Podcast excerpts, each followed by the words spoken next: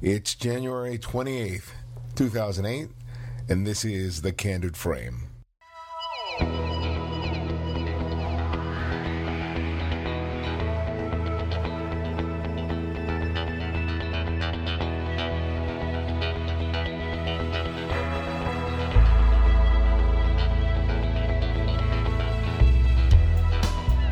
Welcome again to another episode of The Candid Frame. Today's guest is Tony Di Zinno. He's a, he's a photographer and a friend of mine that I originally met a couple of years ago at the uh, Jay Maisel workshop in Santa Fe. And we crossed paths again when I started teaching at uh, the Art Center College of Design. And from the conversations I've had with Tony and a couple of other photographers there, I knew um, just by the, the, the sort of simpatico nature of our conversations that he would be an ideal guest for for the show, and he doesn't disappoint. Uh, my only lament about it is that this interview could probably have gone on for two hours because as soon as the recorder was off, there was just some fantastic conversation that I wish could have gotten in this fo- podcast, but uh, after about 40 minutes, I knew I had to cut it off at some point. So, more than likely, you'll be uh, hearing from Tony again, um, entertaining the idea of doing an episode this year with more than one photographer, getting maybe two or three to sort of sit down at a round table and sort of discuss things. But that's going to involve a little more technical savvy than, than I'm capable of right now, but something to aspire to. But but uh, back to Tony, and and I think um, what's really interesting about Tony, he's he's known uh, a lot for, for covering sports, uh, Le Mans racing, uh, extreme sports, uh, mountaineering, whole, the whole plethora of things, and you'll find out more when you visit his website. But uh, I really like the approach that he has. Not only to making pictures, but this whole sort of lifestyle involve, involving incorporating your camera into into your into the way that you see the world, in the way you interact with people, and in the way you make a presence for your life that is beneficial beyond making great photographs. I know that sounds kind of roundabout and not probably a little unclear, but I think you'll get a taste of it when you actually sit down and listen to the episode. So, uh, why don't you sit back and enjoy our conversation with Tony Di Zinno? Okay, we just we just had an amazing experience taking a look at a bunch of collodion prints, one of which was taken of you. And why don't you tell the listeners what happened and what that process meant to you?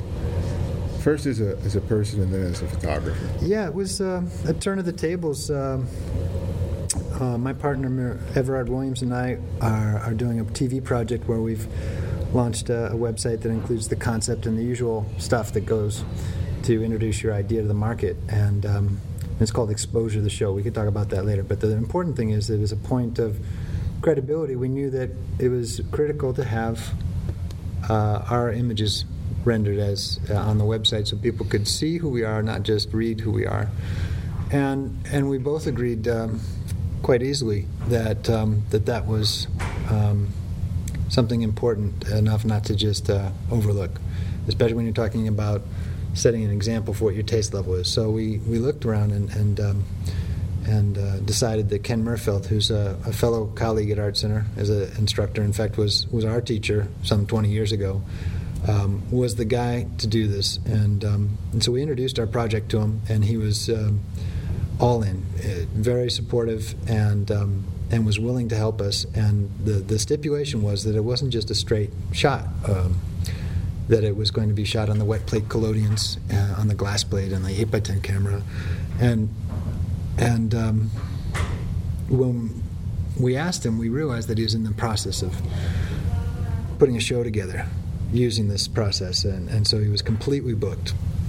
So basically, I politely begged him, you know, to find any time, any cancellations, and and um, we even took the showing up on his doorstep over Christmas break once, just for fun, to see if we could, we could. And unfortunately, he wasn't home, but he got the idea, I think, after hearing that we had stopped by, that uh, that we were really uh, serious about having him do this for us, and um, and so last week um, he made time for us, and we went down and we spent the day, and um, it was it was profound. It was fantastic to turn the tables and uh, be the subject for a change, um, and and um, not only watch how another photographer works, but to uh, to just to be open to how it would go. And as you've seen the results, um, it was uh,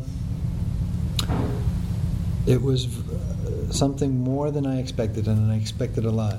And um, the essence of it was just that the process of slowing down and having to paint the plates and having to uh, stand there with the old fashioned brace on so that you don't move for a six second exposure. All these things start to play into uh, that you are in a different space. Even the studio itself was just kind of rustic. Uh, you may have heard Ken talk about how he has. Uh, uh, a crucifix, a full size, you know, ten foot tall crucifix in the back. So it, it, it, you know, Day of the Dead memorabilia around, and you, you get a sense that there's there's a, a certain kind of uh, emotional content to the space even before you've done anything in there. So. Um, I, I was really taken aback by how emotional the thing was for me. I didn't plan for it to be, um, and it wasn't like Ken's a really warm and fuzzy guy who's all about you know dredging up feelings like you know you're watching a chick flick or anything like that. Um, but the interaction or the, the cooperation that we had was, um, as he put it, total trust.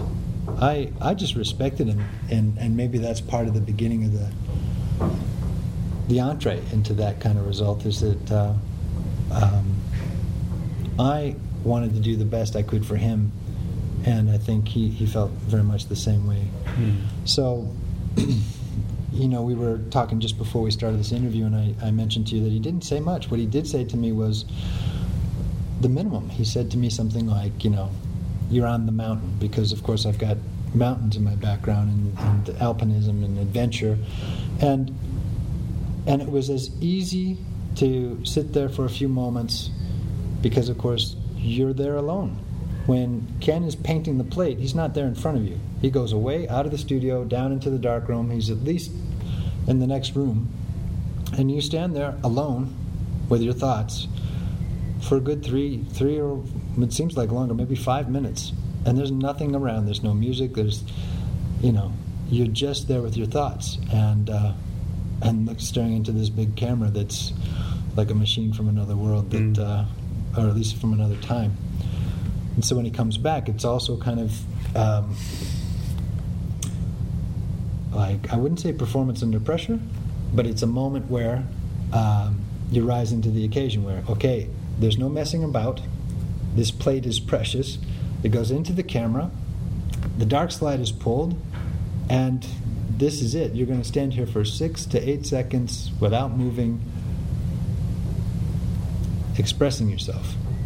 And um, and I, you know, I I have to say it's it has to be something like. Um, live theater or something when you're on a stage in front of an audience, except it's an audience of one, so it's really intimate.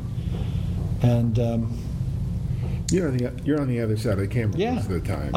That's true. You know, and but you, and you're doing remarkably different type of photography. You're doing, you know, the, the motorsport, you know, thing, the well, adventure, yeah. the sports. Sure. And and how do you? What since this this experience is so fresh, and even though it's a very different type of photography than you typically do, what? How did how did you look at what you do as a result of, of that of that particular experience? Well, the um, the lesson for me, of course, is that. Uh, uh, it definitely influences my uh, interaction with people for portraits. So, I mean, if we shoot racing and, and Indy cars and sports cars and this kind of thing, um, for example, the American Le Mans Series, we're, we're um, going to shoot all the drivers for their print ads. So we'll go out before their first big race, and all the drivers will be there, and uh, we'll set up a makeshift studio on location. And they'll all come into the studio one at a time, and I'll do maybe two dozen different drivers. And in a similar way, you know, I may or may not have met any of these guys before, but I have to find that way to not only um, get to know them in a sort of a short period of time. And I'm, I'm a good people person by and large. So, I mean, I have enough extroverted personality to find something about them that I'm interested in. You know, uh, if they're from Brazil, I, I, could speak some Portuguese to them. If they're Italian, uh, you know, I mean, these are people that I'm interested in to begin with. So, to answer your question, that intense experience of being on the other side of the camera um, really uh, made me appreciate the fact that even in a short period of time, in a short space, you can get very intimate. And and I think the the underlying things about the is is just that you sort of begin with this respect thing. It's not I'm not going to these subjects these the portraits I want to make. I don't I don't need to be anything like PR. You know that's for another photographer to make. The, the portraits that I'm making of these drivers who are really kind of my original first heroes in sport. I, I, I have always admired race drivers. Um, I'm looking for that something that is more um, dignified than just a cheesy shot with a guy holding his helmet, you know. Yeah. And so the way I kind of indicate that to them when they come in is that is that we talk about things in brief, um, and so it's it's interesting to find uh, when you don't come to somebody by taking something away from them, like a subject. If, if a driver shows up in my studio as one of the top drivers that I'm shooting, and and I'm and I remind him in in in some way that it isn't just another photo shoot. It isn't just another day of stand here and give me a cheesy smile. But in fact, there's something special going on. And it's it's interesting because you you know you could run the risk of being like a really pretentious person and insisting on your self-importance that hey don't you know who I am? I'm a big photographer and that's not how I go about it. Um, there's there's a thing uh, how should I put it? A thread that runs through all the best photographers that I relate to um, and that is no matter how big they are in terms of their standing in the field I see this kind of there's a thread of humility so despite their recognition or their fame or their celebrity the, the photographers that I really respect have this sense of humility despite their standing or their status. And so um, I try to remember that in terms of even if I'm famous within motorsports or whatever, and, and people um, know my name by the association of it, which is fine, that's great. But I don't insist upon that. I, in fact, would probably assume that nobody's ever heard of me when I walk into uh, this studio with these drivers. So um, I have found that that checking your ego at the door is really one of the the critical things to having people just be mm-hmm. themselves. One of the things I often ask is I ask people about their beginnings as a, as a photographer, and I was listening to some of the previous interviews, and I felt like I was going for something, and I just just wasn't getting it. Now I think I'll try rephrasing the question and see how how it goes here. But when it came to photography, when was the moment for you either the moment where you realized that this was something special that you know that I, I love to do, or the moment that you realized that you know this is what you wanted to do with your life. Mm. Um, That's a good question.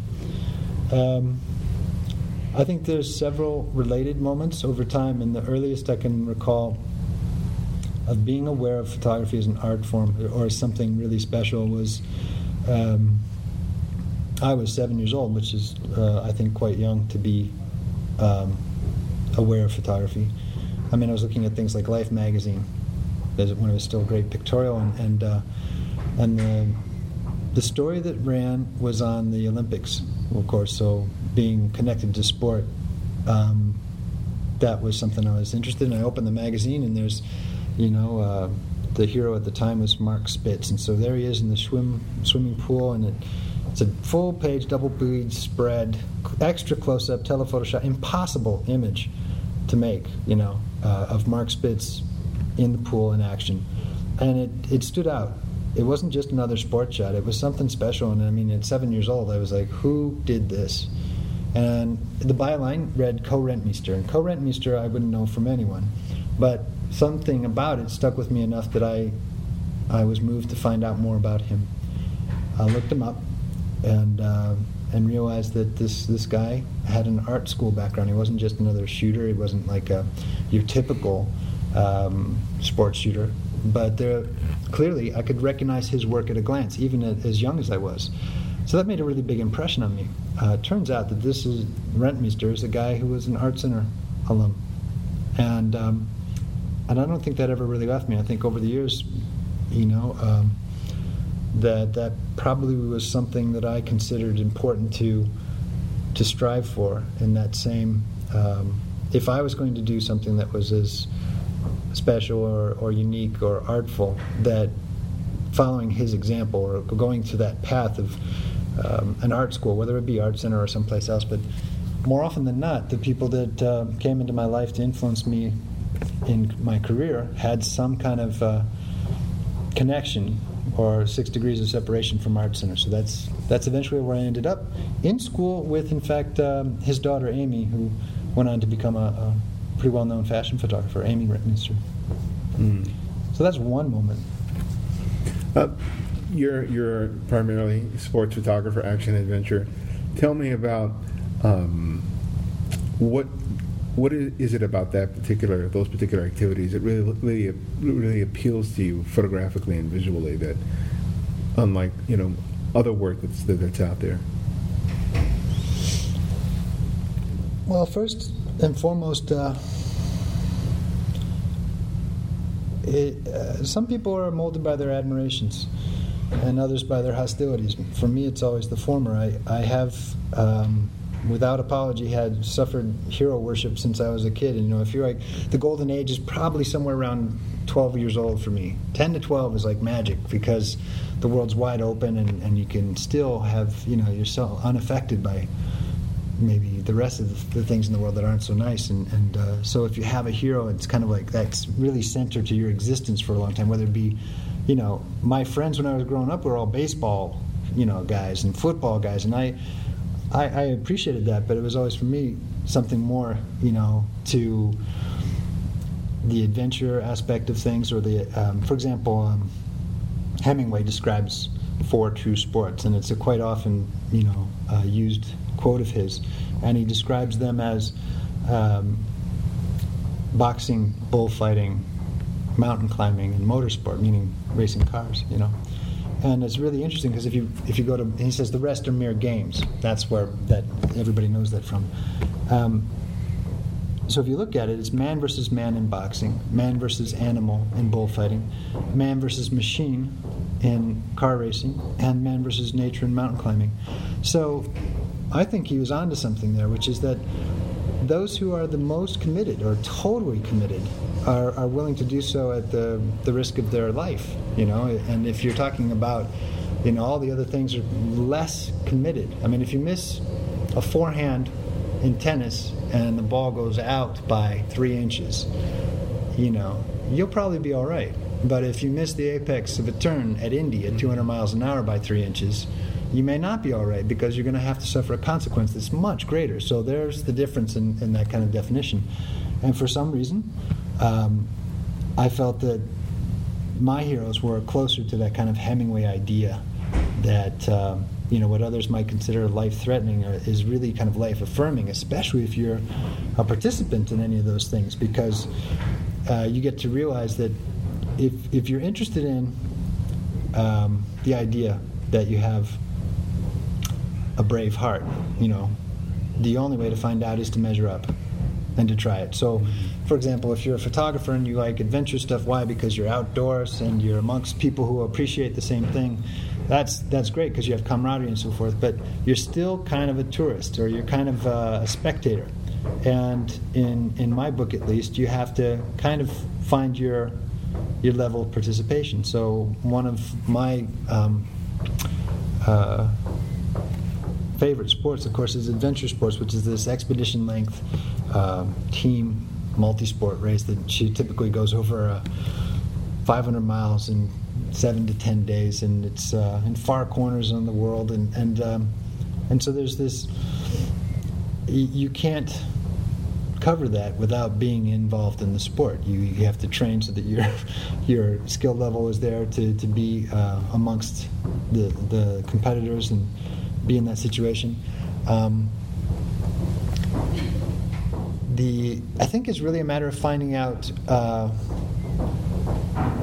you know, who your family is made up of, you know, your extended family. I mean, because if if this sort of thing uh, with adventure racing is a a traveling circus, you know. I mean, I'll meet the same friends I have in Borneo that I'll see in Patagonia, that I'll see in China, that I'll see because they're I, I wouldn't say they're gypsies, but they're they're people who have the same passions for this sport or this kind of adventure, and so you know we seek each other out, and and in doing so, we have experiences that a lot of people uh, don't have access to, and so you you alluded to it before, and and I'll I'll risk repeating myself because it's it's worth it.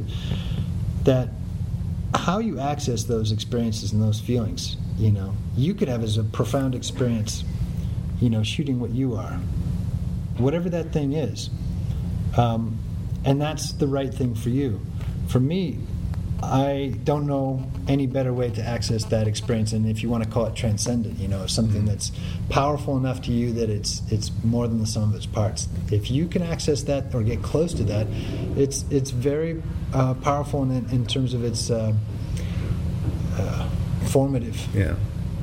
Changes. I think one of the appeals for sports, I mean, you allude to the, the, the whole idea that for a lot of people, sports is uh, expect, a spectator event. Yeah. And even for photographers who document who know the sport, who have a passion for the sport, there is that sort of sort of separation. But from, from what I hear you speaking, and when you were speaking about the photographer who photographed uh, the events regarding the Shackleton Yeah, Frank expedition, Hurley. Frank Hurley. Yeah. You, you know what stands out for me is that those people were all people whose mettle was really tested. They were put into they're they're either because of chance or because of choice. They're putting themselves under extraordinary circumstances, challenging circumstances, and then having to come sort of come through it. Yeah, it's And, yeah. and, I, and I think that people typically don't see photography in that way. but I think to a certain extent, you need to see it that way because that's that's when extraordinary images can happen is as a result of that. And I'm curious as to if you have an example of a time when you felt that you had that sort of transformative experience as a result of doing what you do. Yeah, I think you're right. I think it's um, exactly that. I think that, uh, um, you know, if you're looking up at examples like Hurley's a great one because he survived, you know, that, that endurance expedition and, and the pictures of that um, have made it an immortal story. You know, if it's it's the one of the greatest, if not the greatest, survival story of expedition, you know, uh, in, in history. And so, if, if these guys are sort of early influences on us, you that that's something that um, um, becomes part of you. Um, I think uh, in the sport of adventure racing, they say the heaviest thing in your backpack is your ego. And uh, that means that you can be super fit and strong and um, tough and all that stuff, but if you go around with a certain kind of you know arrogance about it, the sport will just you know hammer you because the thing that it's most excellent at is stripping away all these layers of ego. And um, if you're a photographer like myself who's passionate about the sport and chasing it, it there's nothing easy about it. Um, obviously, uh, it's over difficult terrain, so you have to uh, you have to be willing to pay a price physically.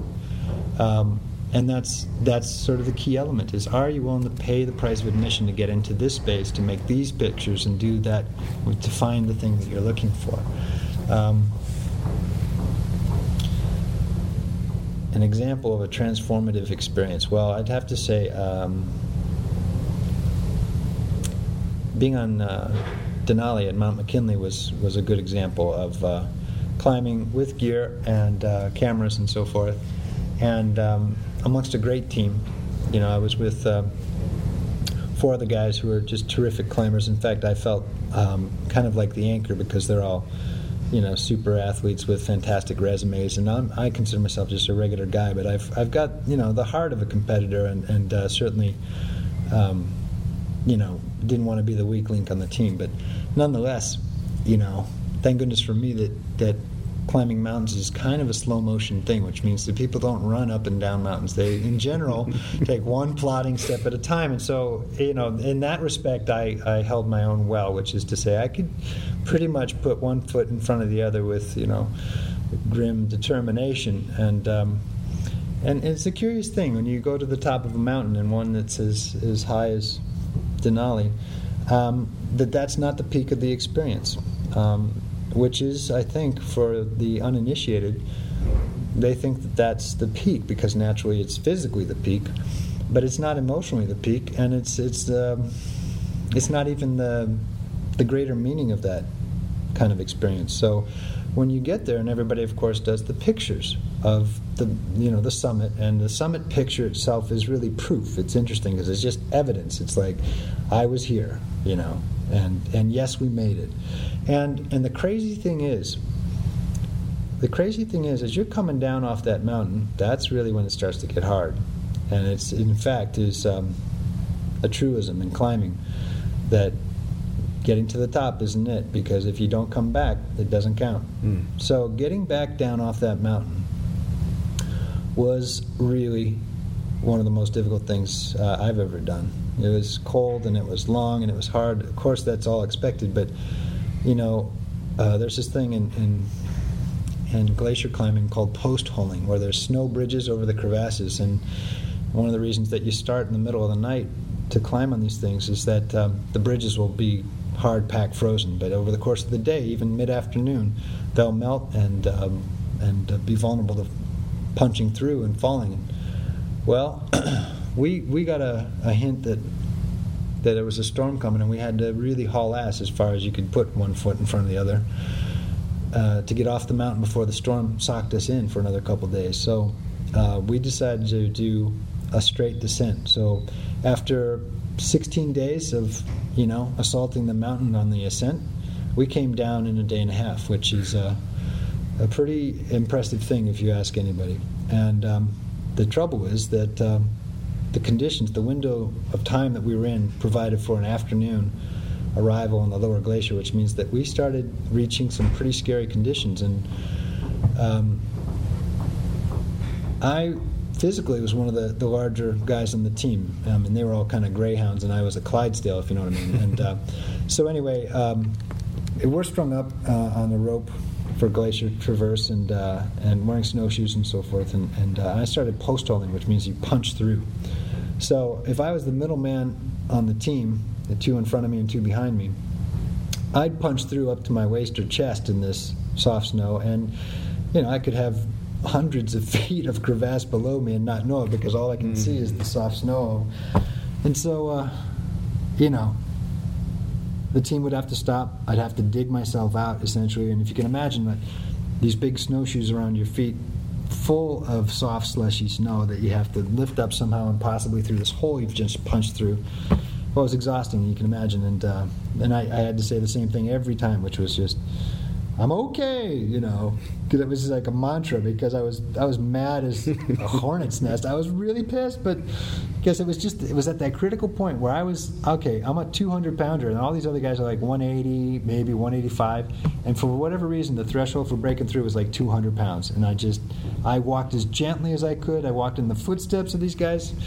But I was the one who punched through, and after I don't know 20 or 30 times, it gets to be pretty old. But um, the point is that all of those things, all that that um, impossible kind of endurance to, to, to get down and finish this trip, you know, you arrive at the bottom and you realize that um,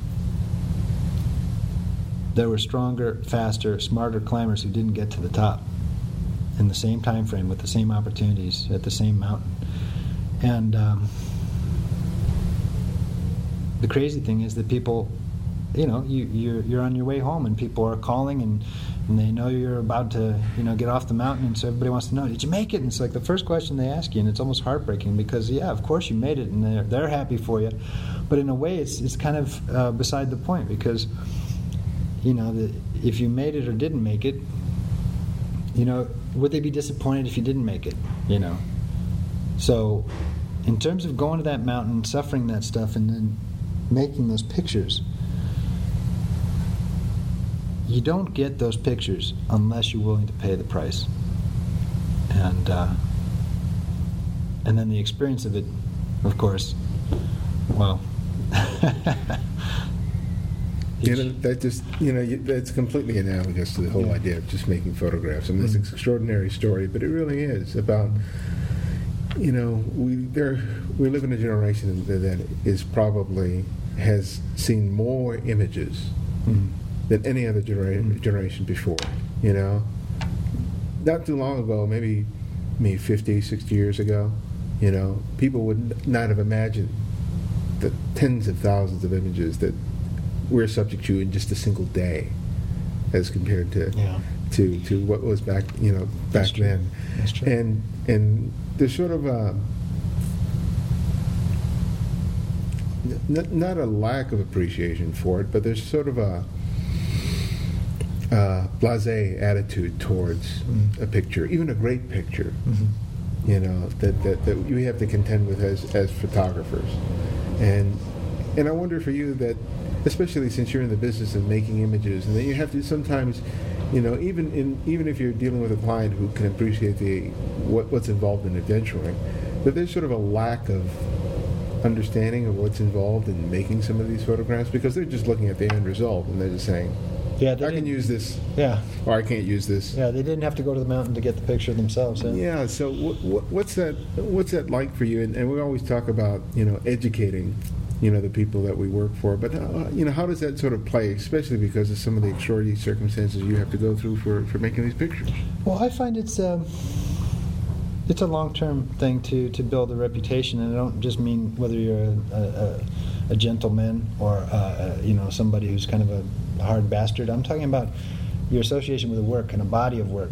And in my case, if I'm known for sport in general, but these sort of more extreme things in particular, like motorsport, which is of course one of Hemingway's true sports, and and uh, and adventure racing and expedition stuff, um, that the closer you are to being immediately associated with that body of work, then there comes a, a sort of an authority on the subject. And along those lines, if you're um, quite literally involved in writing a book on the sport, for example, uh, the the uh, the egotistical thing is to say, "Well, I wrote the book on that. Why don't you look it up? What I what I said." There.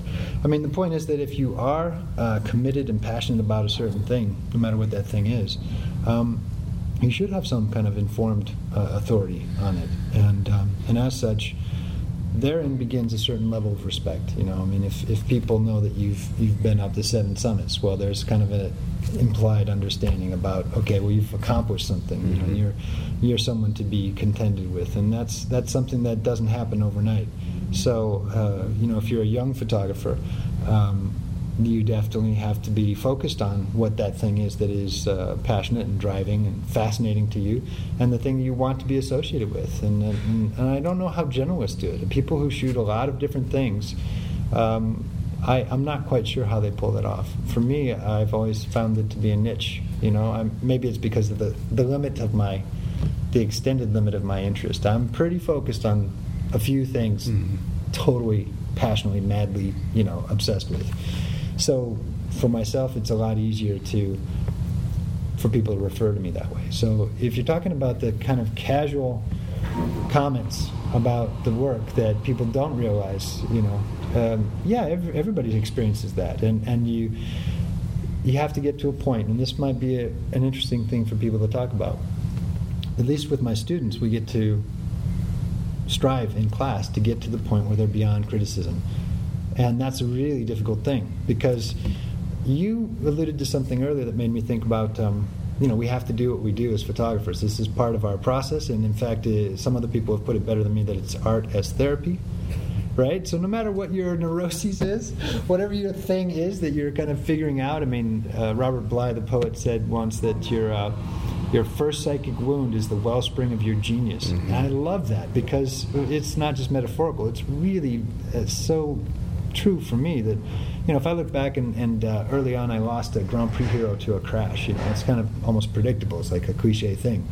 But I was young enough that it made such a big impression on me that you know I made a, a commitment like a, a sacred bargain if you will with myself that said man I've really got to appreciate people in front of me while I still have them because life is short and you know, like we just saw this week, suddenly you get a big shock that somebody young and talented is not there anymore, and you had kind of come to expect that oh you know we have this sort of um, I don't know divine providence that people we love and respect and admire are going to be around until we're old and graying. That's not true. That's not true at all. And once you get that reminder, you know, that kind of shock of, guess what? You've got a sudden loss to deal with. Mhm. Well, I think there's a direct relationship to photography and uh, that whole memento mori thing, you know.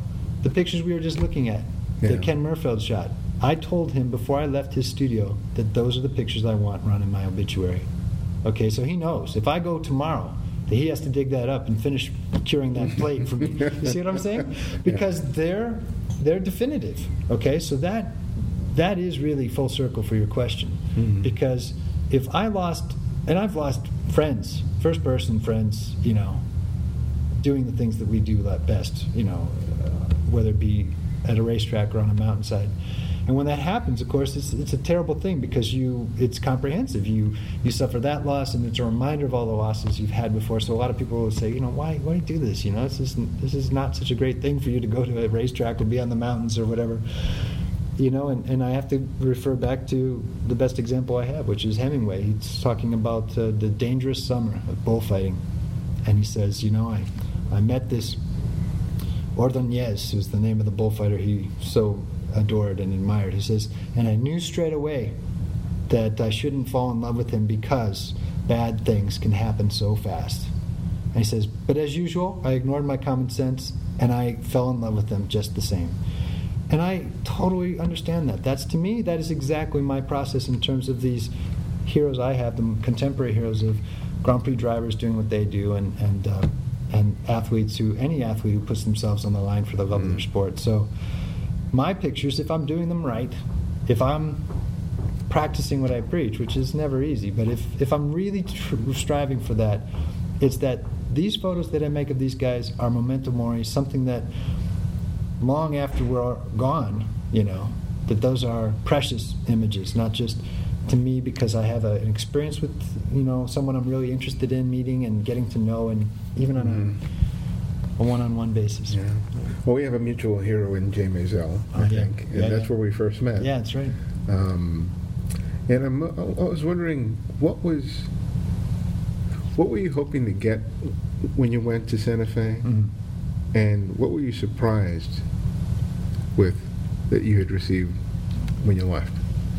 Uh, I was a little nervous about it, actually. I mean, despite the fact that we're here at Art Center with all kinds of, you know, you know, academia, or if you want to call it that, or just colleagues, professors, and students, it's a lot easier to be, you know, to pretend that I know things and be a professor and, you know, be didactic to kids. Kids, they're 20 somethings, but they're adults, right? And it seemed to me to be kind of like, okay, I have to, again, check my hat at the door Mhm. and be willing to be a complete novice, really, a really complete novice, and not be like, oh, don't you know I'm an art center professor, you know, and and just and just be a student all over again from fresh. And I I love being a student, but I was really nervous about it. So the thing I expected was that it might be a little bit tough for me just to keep my mouth shut on, on everything. I know that. I know that. And and the surprising thing is, and the beauty the beauty of it is, I I made friends. I made friends I never. I had no idea that that place is just. It's like a, you know, a, a devotee, a pilgrim going to Mecca. You know, I mean that that experience of finding a larger community. I mean, I, Mhm. I mean, here we are in this room today, and I'm so glad, you know. But if I hadn't gone and hadn't met you, I may not have ever, you know, realized that, uh, you know, I've I've got an extended family that's uh, beyond the one that I think I have. Mhm. So that was the beautiful thing about that was going there, being willing to check my ego, and then coming away with, wow, I've got a handful of new friends who are not just casual acquaintances. These are people who are like in the tribe, you know, who uh, speak my language, and who see what I see in terms of beauty in the world. And I, I think that's um, priceless. That's that's something that that I would hope all of my uh, colleagues get to experience. That's great. Well, the way I end the show is I ask the photographer to recommend another photographer, just one. I know this is hard for some people, but just one, A contemporary guy. contemporary or from the past, who you think that people should explore and check out. Wow. That's a tough question because there's there's quite a few. I mean, I can I can tell you about my mentor, um, Paul Henri Cahier, who's a second generation uh, Formula One photographer. His dad, Bernard Cahier, was the original bon vivant raconteur of Formula One journalist from the 50s. Between the two of them, they've covered Formula One since its inception as a world championship. Mm. And um, Paul Henri was a hero of mine before I was real real photographer, and. Uh, uh, fortunately for me, he, he kind of accepted the fact that I, I had sort of uh, picked him out as somebody that, who was the resident artist in this sport and, and someone who I should measure up to. And, and he's brilliant. I mean, he's, um, he's uh, I, I'd say personally, for me, the, the single most important mentor, uh, photographically speaking, because of his, his example. Um, and now, if you couldn't get him, of course, I could refer somebody else because he, he's only in the states one time a year for the U.S. Grand Prix at Indianapolis, and uh, um, but I could make arrangements if you want to go to France. We could we could. Uh, Hey, I'm up. always up for that. so Paul Henri Cahier, his, his uh, website is something like photof1.com. Uh, you can't miss him if you Google him because he's quite ubiquitous. But um,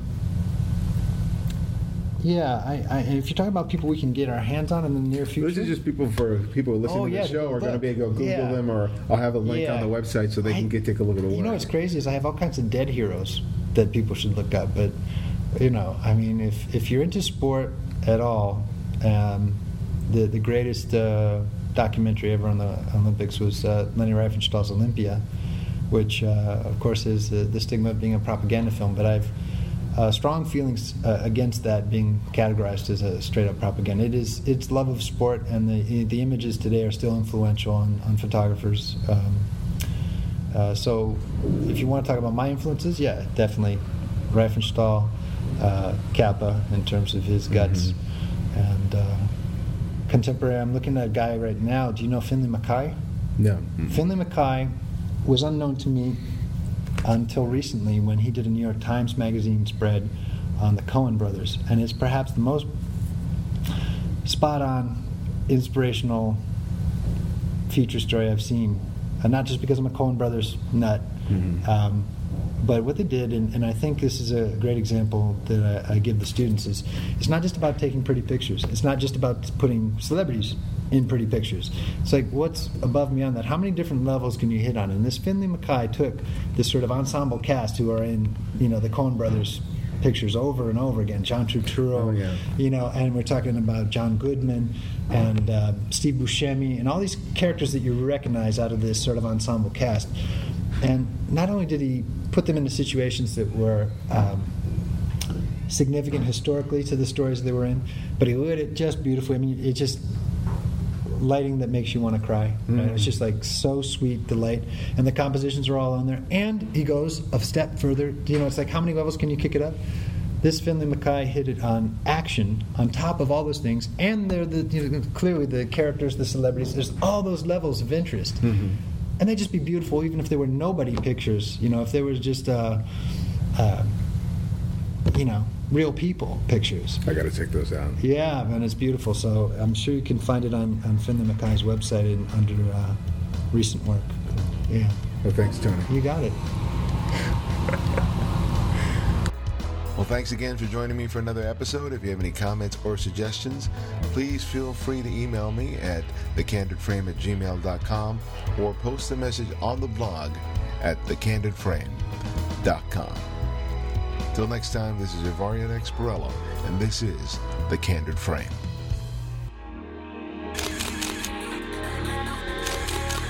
Check out this show and more great photography podcasts at photocastnetwork.com. photocastnetwork.com.